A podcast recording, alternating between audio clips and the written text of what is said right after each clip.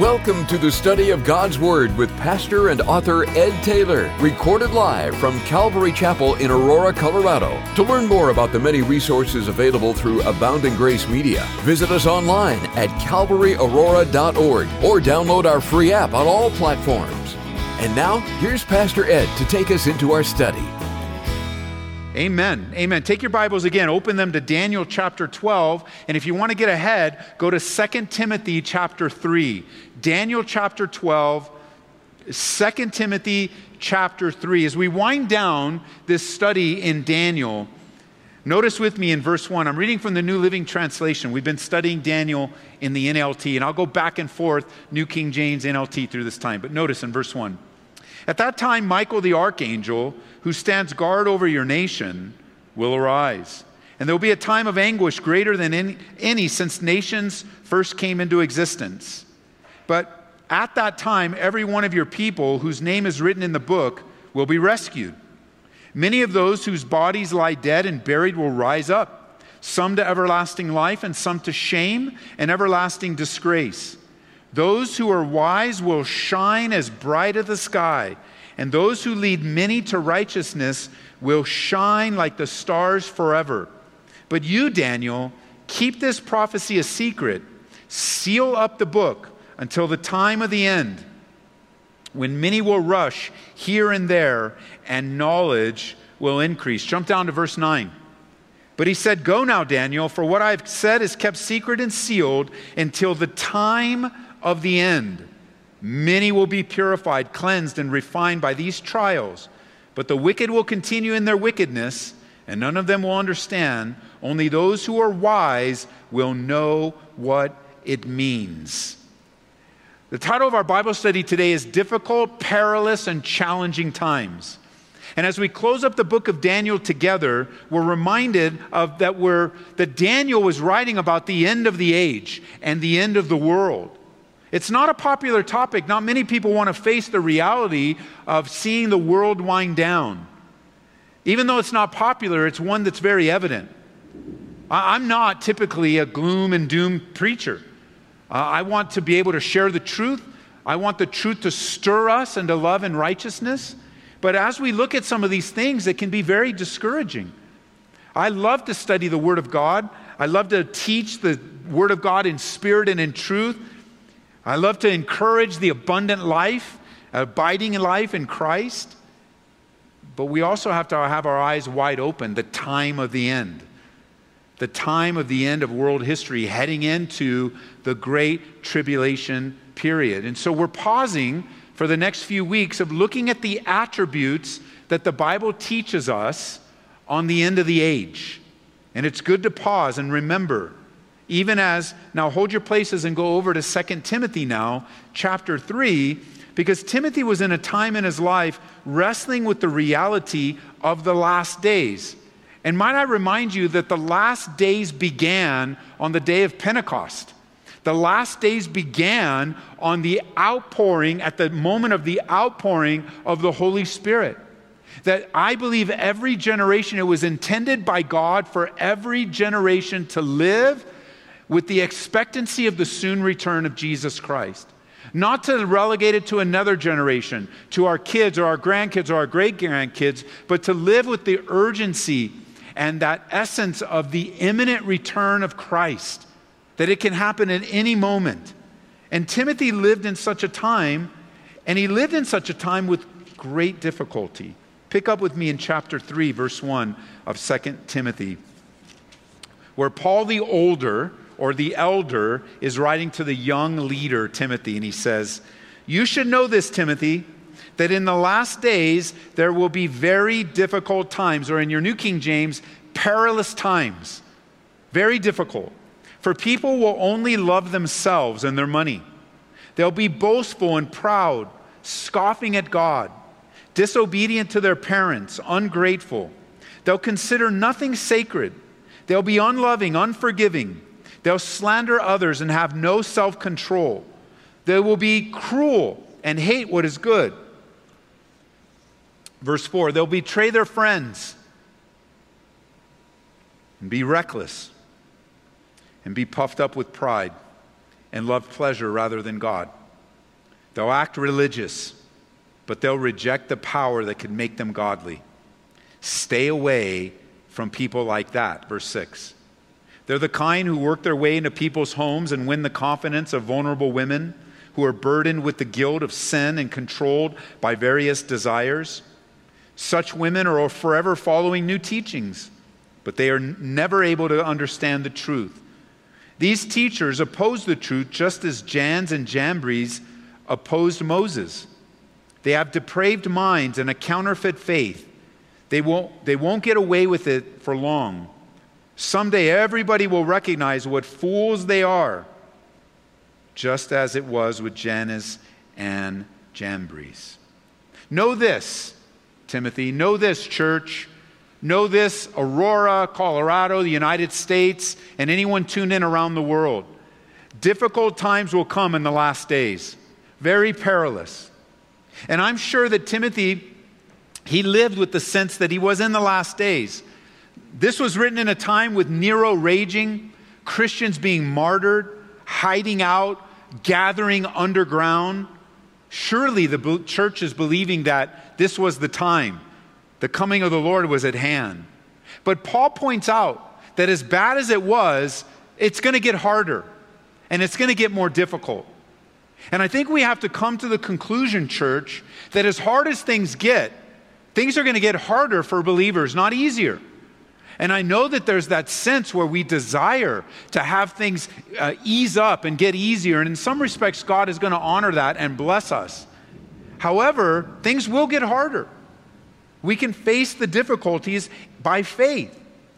And I believe Paul and Timothy, Peter, John, the apostles, the believers lived as if the rapture would happen in his lifetime, in their lifetime. That was their expectation and their hope. And I hope it happens in my lifetime. I hope you hope it happens in your lifetime that you would expect the coming of the Lord Jesus Christ. Let me ask you a question Would the coming of the Lord Jesus Christ solve your problems? Yes or no? Yes, of course it would.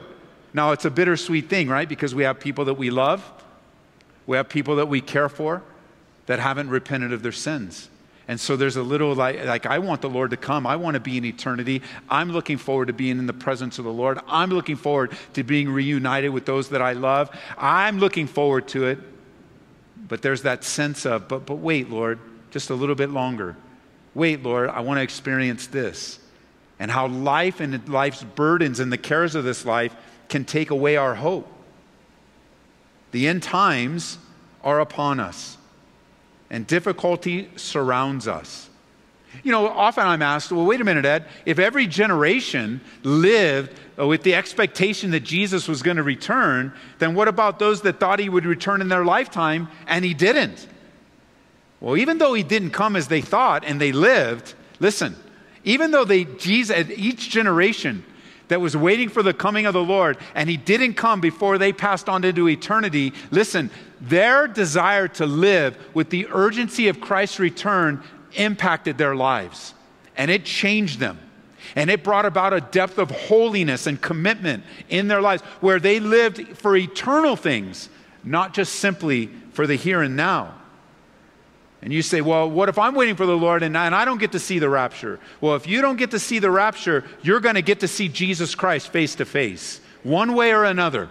And our hope is his return because Jesus keeps his promises. Listen, if you want to live a zealous, fulfilling, exciting kind of Christian life, then look for the coming of the Lord day by day. You can wake up every morning and go, Lord, is it today? Is it today? Is it now? It will change you and everyone around you. He says in verse 1, very difficult, or you could circle that word and right next to it, perilous. Very difficult. The word means fierce. Fierce times, hard times, difficult to bear up under. These are coming, Paul says. You know this, Timothy. In the last days, it's going to be really hard and it's going to be very difficult. And how does he measure it? He measures it in relationship to people. He measures the spiritual reality and the spiritual difficulties in relationship to the behaviors of people. that when you see the end times, you're going to see people flip out. You're going to see people change. You're going to see evil run more rampant. You're going to see that there are some that are actually counterfeit believers. And it was the end times and the last days that serve to, re- to reveal that. And as you read through the as you read through the list here, it's like a typical uh, a typical reading through a day of, on the Drudge Report of the things that you're reading and the difficulties that are going on. And this is happening over here, and this guy's ripping off over there, and this guy's happening, this guy's taking advantage, and on. You, you read these things boastful and proud and scoffing at God. It's like a day by day linear, you know, going through the news together. But as we read through these, there are commas separating each event, but I don't know that, that Paul wanted it to be said that way. You know, in the original Greek, there isn't any commas, there isn't, there, they, it just reads straight through. And as you read it straight through, you're like, wow, one after another, after another, after another. We see these things in our own society. Notice, people, verse 2, will be lovers of themselves. And that was the topic of our study just this weekend how narcissistic behaviors have entered into all of our lives, whether we like it or not. That self centeredness, selfishness has entered into our lives pretty rapidly.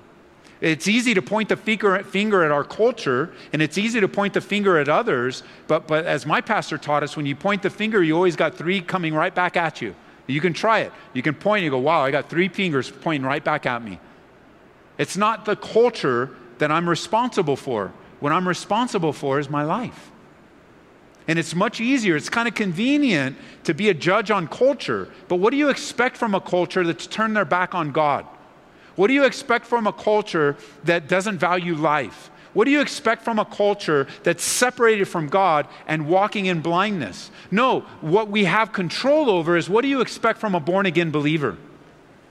What do you expect from a born again believer in these last days? And Timothy's warning I mean, Paul's warning Timothy don't be overly discouraged when you start to see these things. It's a sign of the last days. And so let's go through them one by one. Verse 2 People will love only themselves, and that's where it all begins self focus. Secondly, they'll be lovers of money.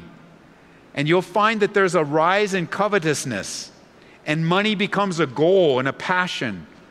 It becomes an all consuming desire the desire for more stuff and more things. And you can see that in a very real way by the amount of storage units that are being built all over. Now, there's a piece of property over on 470 in Gartrell. Of course, you guys listening in from somewhere else, you don't know where that is. But south of us, there's a piece of property there that was once owned by a church. I think it was about eight or 10 acres. It was once owned by a very large church in Aurora, and unfortunately, the enemy got in, destroyed that church, scattered them. You know what's on that property today? Storage units. Well, a property that was dedicated with the tithes and offerings of a church, and it still belonged to the new church. There's a church that that church grew out of, but they ended up selling it, and now you can drive by it. You can see it's right on the side of the road. It's a storage unit. And it just seems to be a symbolism of something that, whatever was going on in that church, and I don't actually know all the details, I just know there was massive division and, and it disintegrated. And a piece of property that there was going to be a church on, uh, a church right next to that, that, uh, that Mormon building there, that Mormon building had right next door was going to be a massive church. And it's storage units today. And how to store, why do we keep building more storage units? Why, why do we need them? Well, because money leads to things, leads to a need of space. Things begin to control our decisions. You don't need a storage unit for that. Things begin to control decisions. Our personal consumer debt increases. And then life revolves out of getting her out of debt so that we can spend more. Our culture. You know, as we make assessments on people in the last days, we need to be careful for those characteristics not to enter into our life. Notice he says in verse 2 they'll be boastful and proud, scoffing at God. Scoffing at God in the New King James is blasphemers. In the last days, the songs of the culture will reflect that. The best selling books will reflect that. the, the cable television shows, things on YouTube. Blasphemy will be on the lips of politicians, will be on the lips of movie stars, be on the uh, lips of the elite of society. Not only that, but next, notice in the last days, there'll be those that are disobedient to parents. Disobedient to parents. There'll just be a, a, a general rebellion among the youth, running wild with no restraint. The youth being under the influence of culture, being under the influence of substances, and yes, being under the influence of self. He says, notice, uh, not only disobedient to parents, but they'll be ungrateful. They'll consider, verse 2, nothing sacred. They'll be unloving and unforgiving. Unloving and unforgiving. And they'll slander others and have no self control. In the Old King James, which we haven't read, many of us haven't read in a long time, but I jotted a note down. In the Old King James, unloving is translated without natural affection. And you see what's happening today with the rise of child abuse and child neglect and abortion, parents abandoning their children, the kids in the foster care system continue to increase. There's without natural affection. You see in a culture that just begins to choose self. Again, you can jot it down in Romans chapter 1. Romans chapter 1 tells us that the culture around the last days will be filled with people that leave their natural affection. So, a rise in homosexuality and lesbianism, and a rise in the confusion that comes alongside of abandoning God's definition of men and women and marriage. Then there'll be unforgiving, and there'll be a hardness of heart uh, what, today, you could translate that word, there'll be a sense of irreconcilable differences, which, by the way, is one of the most popular reasons why divorce exists today. He says, Why do you want to get a divorce? Well, we just, uh, we're just irre- irreconcilable differences. Even in the church, as we were having appointments after appointments after appointments before this whole thing went down, some of the hardest, most difficult things our pastors are hearing was just before these things are closing down and just couples coming in, but they really don't want to work on it. It's grateful couples are coming in, but like they're just wanting to devour one another. And I still, in my mind, one of the most difficult couples I ever sat down with, I have in my mind a photographic memory of them sitting in my office and the wife just describing all of the illicit, sinful things she did. I just had to, I had to stop her. She was crushing her husband. She had no desire to reconcile and just comes from a hard heart. We live in a society filled with hard hearts.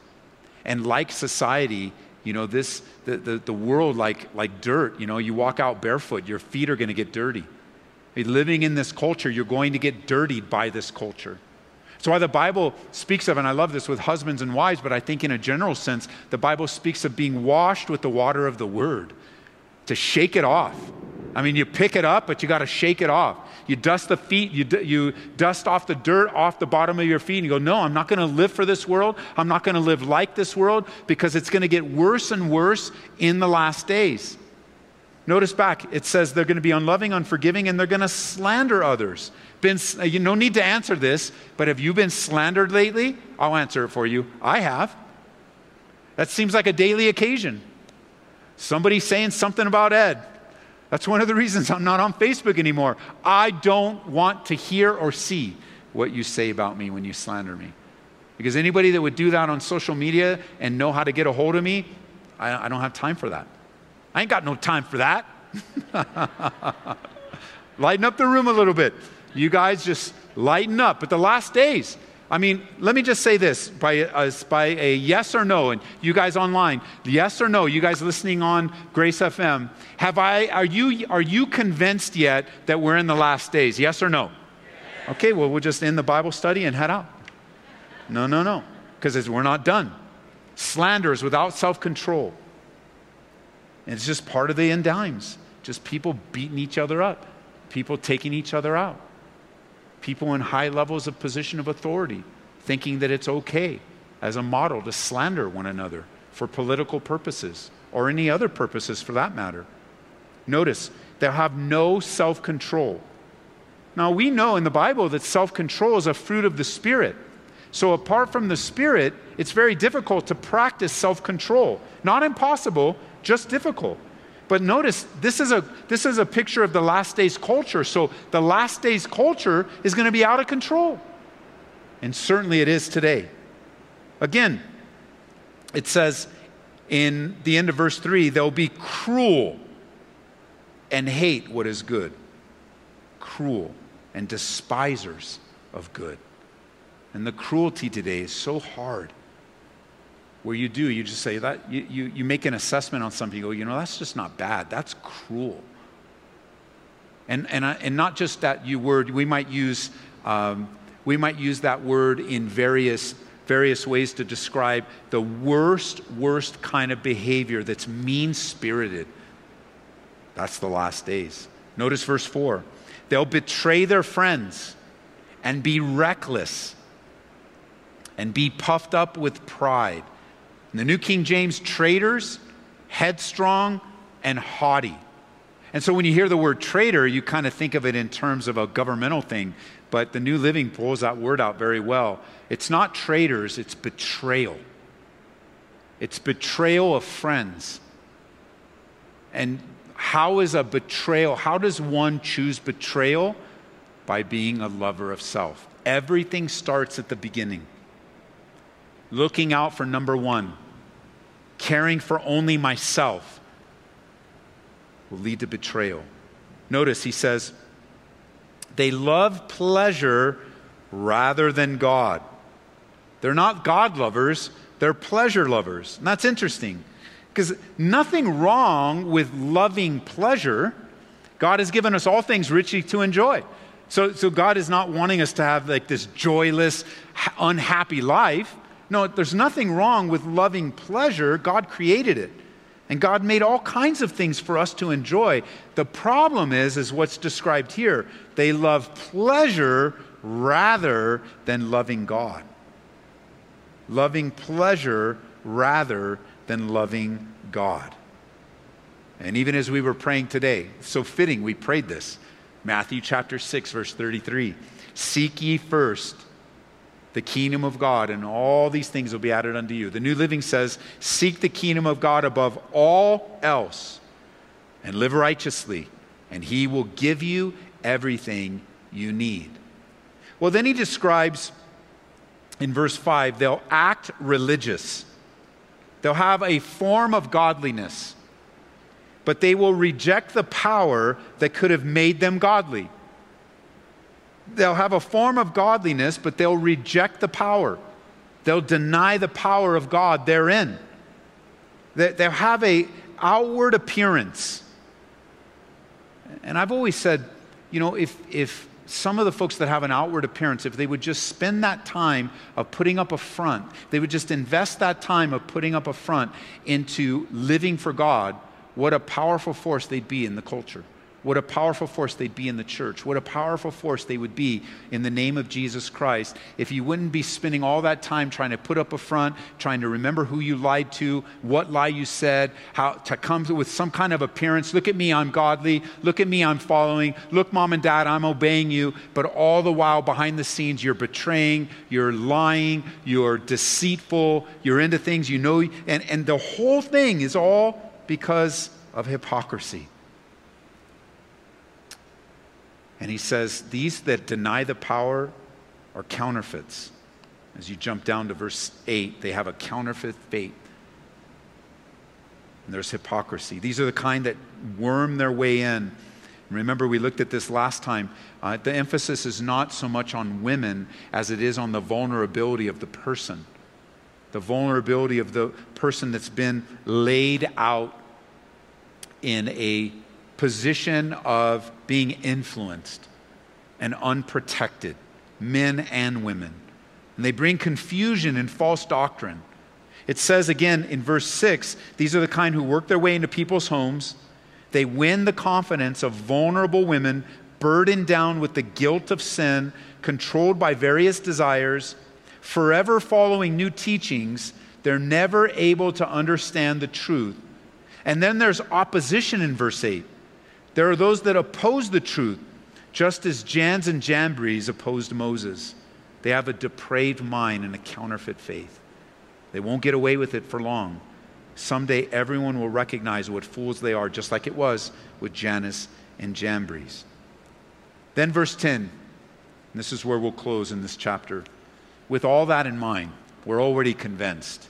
We got to put ourselves in a, the position of Timothy here, as if the Holy Spirit is teaching us. And, and it says, But you, Timothy, but you, Ed, but you, Calvary, you certainly know what I taught and how I live and what my purpose in life is. You know my faith, my patience, my love, my endurance. You know how much persecution and suffering I've endured. You know all about how I was persecuted in Antioch, Iconium, and Lystra, but the Lord rescued me from it all. Yes, everyone who wants to live a godly life in Christ will suffer persecution. And this is where he's tying the believer with the culture and saying, look, in the last days, your desire to live a godly life. This is what the con- this is what he's saying. Church, this is what he's saying. Your living in the last days combined with your desire to live a godly life will equal persecution. That's just the way it's going to be. You can't get around it. Oh, yes, I can, Ed. Yeah, here's the way to get around it. You live like the culture, and you sound like the culture, and, you look like the culture. And, and yet you've got an appearance of godliness, but you're denying the very power of God. You're denying the, the very power of God that makes you godly, that has the ability to give you that depth of relationship. Listen, you and I, we are not going to get around the difficulties of the end times. I believe 100% fully convinced, biblically and scripturally, in a pre tribulational, premillennial rapture. I believe it. I believe that the Lord's coming back before the great tribulation period. But let's just say I'm in error, that Perhaps Jesus will return after the tribulation period. Because the reality of this expectation to avoid the tribulation period has some believers thinking they won't have trouble, that it's going to be fine, and I won't have to go through the great tribulation period. And I say, praise God, and there's a lot of biblical reasons for that. I, I firmly believe that. But let's just say it's at the end. It doesn't matter either way. You're going to face hard trials in your life as we are closer to the coming of the Lord than ever before. That we are closer to his soon return. And yeah, if, if uh, the Lord returns after uh, the tribulation, I'll change my theology then. And I'll just fix it all and go back and edit the tapes. Actually, we don't have tapes anymore. We'll edit whatever we're using. What are we using now? Digital files. We'll have somebody go in and edit it because it doesn't matter really if you're living for the soon return of Jesus Christ, you will be happy when he comes back. And you will be excited when he returns.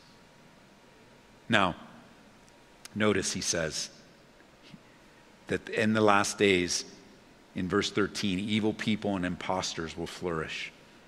They'll deceive others, and they themselves will be deceived. But you, Timothy, you, Ed, you, Calvary, Listen, you must remain faithful to the things you have been taught. You know they're true, for you know that you can trust those who taught you. And with this time of quarantine and being at home, ears have been very itchy.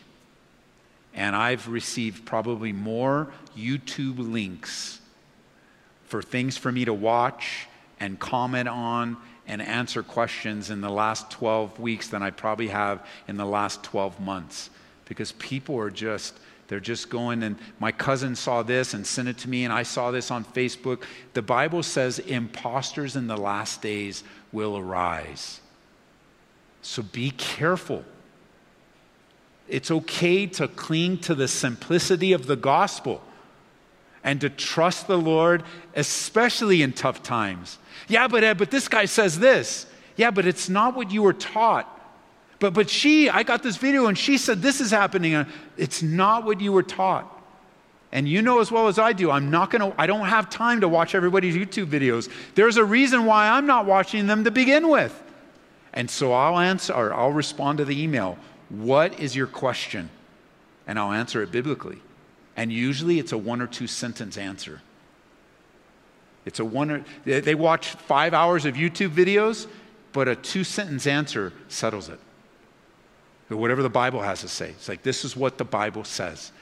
I, my latest one was on the Sabbath today. One of the sisters in the church, I think it was her daughter, said she watched this video and now she thinks we're worshiping the sun and we're following this and it's all because of the Sabbath. And I said, Well, here I taught a Bible study on the Sabbath and listened to it and just, just tell, I said, I don't worship the sun. Do you worship the sun?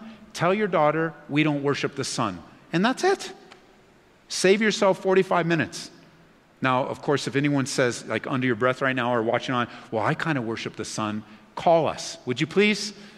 Call us. Let us fix your theology. I worship the sun, S O N, not the Sun, S U N. But here it's troubled this girl, it's troubled her mom, and it comes into my email box. I'm not troubled. This is what the Bible says. Give her that answer. And you don't need to be troubled either. But if you veer off, you're going to find yourself listening to who? Like the New Living Trans- Translation says, imposters. People saying they're speaking in the name of God, but not speaking forth the word of God. You know, somebody could teach you for 60 minutes and never give you the word of God. You know that, right? And so be careful. Walk in wisdom. Invest that time in the word. Unlike that person that sent the video to you and say, I don't even want this stuff anymore. I don't need it. Because at the wrong time, in that vulnerable moment, your ears are itching. You're hurting, you're grieving, you're fearful, you're concerned, you're mad, you're frustrated with all your emotions flowing, and then boom, you don't think the enemy doesn't know that? You don't think there's a spiritual battle for your soul? You don't think there's warfare surrounding the, the uh, enemy and this world system wanting to get in and influence your thinking and distract you from the cause of Jesus Christ? You're in the last days, so take heed to these warnings. Remain, notice verse 14 remain faithful to the things you've been taught. You know they're true, for you know you can trust those who taught you. And, and here's the trust if, if I'm the one that teaches you, here's the trust.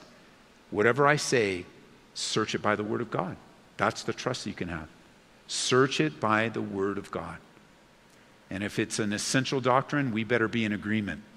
But if it's one of those secondary things, then there's room for disagreement. Let's just make sure we major on what's important and not spend a lot of time arguing about things where there's two different viewpoints on it.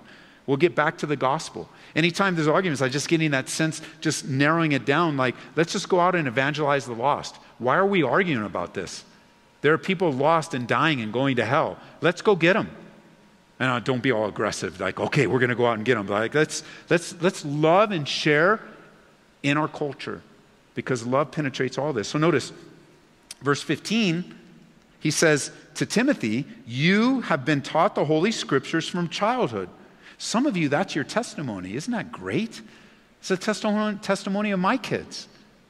Marie and I, we got saved, born again early enough to raise our kids in the ways of the Lord. But no matter when you were, some of you have that testimony. And then some of you are parents, no matter when you were born again, you began right away, immediately, to raise your kids in the ways of the Lord. You've been taught the whole. Notice what he was taught. He was taught the Holy Scriptures. That's what our kids need. Even if later on they decide to wander off, they decide to, to backslide, they decide to do, even if you give them the Scriptures. Parents, you have one job get your kids to heaven, point them to the cross, give them the good news of the gospel, live it out by example. Humble yourself when you fail, but you got one job get your kids to the cross so that they can choose of their own free will to follow Jesus. So here he is. He's been given the scriptures from childhood, and, and we know that it was from his mom and his grandmother that gave him the scriptures. Praise God for you, moms and grandmas. We love you and appreciate you. I had a grandmother that prayed for me constantly, and uh, I believe that God heard her prayers. Notice, they have given you wisdom to receive salvation that comes from trusting in Christ Jesus. Why is your goal, parents and grandparents, to get the Word of God in your kids? Because the Word of God gives you wisdom to receive the salvation that comes by trusting in Christ Jesus, right? In another place, the Bible would say if you confess with your mouth the Lord Jesus and believe in your heart that God raised him from the dead, you will be saved. Because it's with the heart one believes unto righteousness, and with the mouth confession is made to salvation. And then he ends in verse 16 all scripture is inspired of God and useful to teach us what is true, to make us realize what's wrong in our lives. It corrects us when we're wrong, teaches us to do what is right. God uses it to prepare and equip his people to do every good work. The last days, it's going to be wild and out of control, but it's going to be filled with men and women and boys and girls that walk in truth and are men and women of the Bible, enduring and persevering. And we could easily take each one of these attributes and see the opposite of the fruit of the Spirit in your life and mine. Enduring, not quitting, remaining loyal, not betraying, staying true and not walking in falsehood, being grateful, not ungrateful, submitting to your parents. Not, you can go through the whole list and see that this is a pattern of God's Spirit in us and not the flesh. And so, Father, we're grateful for the insights of the last days, uh, as difficult as they might be. And, and here we are, the generation living in it. And recognizing that those in our church family and those listening in, those that are here in front of me, many of these situations in the culture have touched them personally and have moved them to take back what the devil has wanted to steal, kill, and destroy. So, Father, we're asking you to in, empower us and embolden us with the grace and the mercy and the love that you have for us. And if you're if you're here today and you've never given your life to Jesus Christ, today is that day. You're watching online and you're like, "Hey, you know what? I can see the culture for what it is, and now God has given you a definition of what the culture is." And you could see that it's easy to just go along with it. But God is calling you out of that. Each one of those elements that we went through would be considered a sin before God. The last days will see a pro- proliferation of sin. But then you kind of look at it, you go, I'm not really interested so much in the last days as I am in my own life. And I see a proliferation of these behaviors in my own life. Well, listen, whether you're watching online or listening on the radio or even in this room today, know this that God sent his son Jesus Christ to die for you. And that if you would turn away from your sins and admit the reality of your current condition, recognizing that you've been separated from God, if you repent from your sins and ask God to forgive you, he will forgive you. You confess with your mouth the Lord Jesus, believe in your heart that God raised him from the dead, you will be saved. And so you can do that today. I want to lead you in a prayer to confess Jesus Christ as your Savior. And you, you say, but Ed, I don't understand it all. I don't understand the Bible. And it's so, you, you don't need to understand everything in order to give your life to Jesus Christ. Just respond to what you heard today that God loves you and He sent His Son, Jesus Christ, to die for you.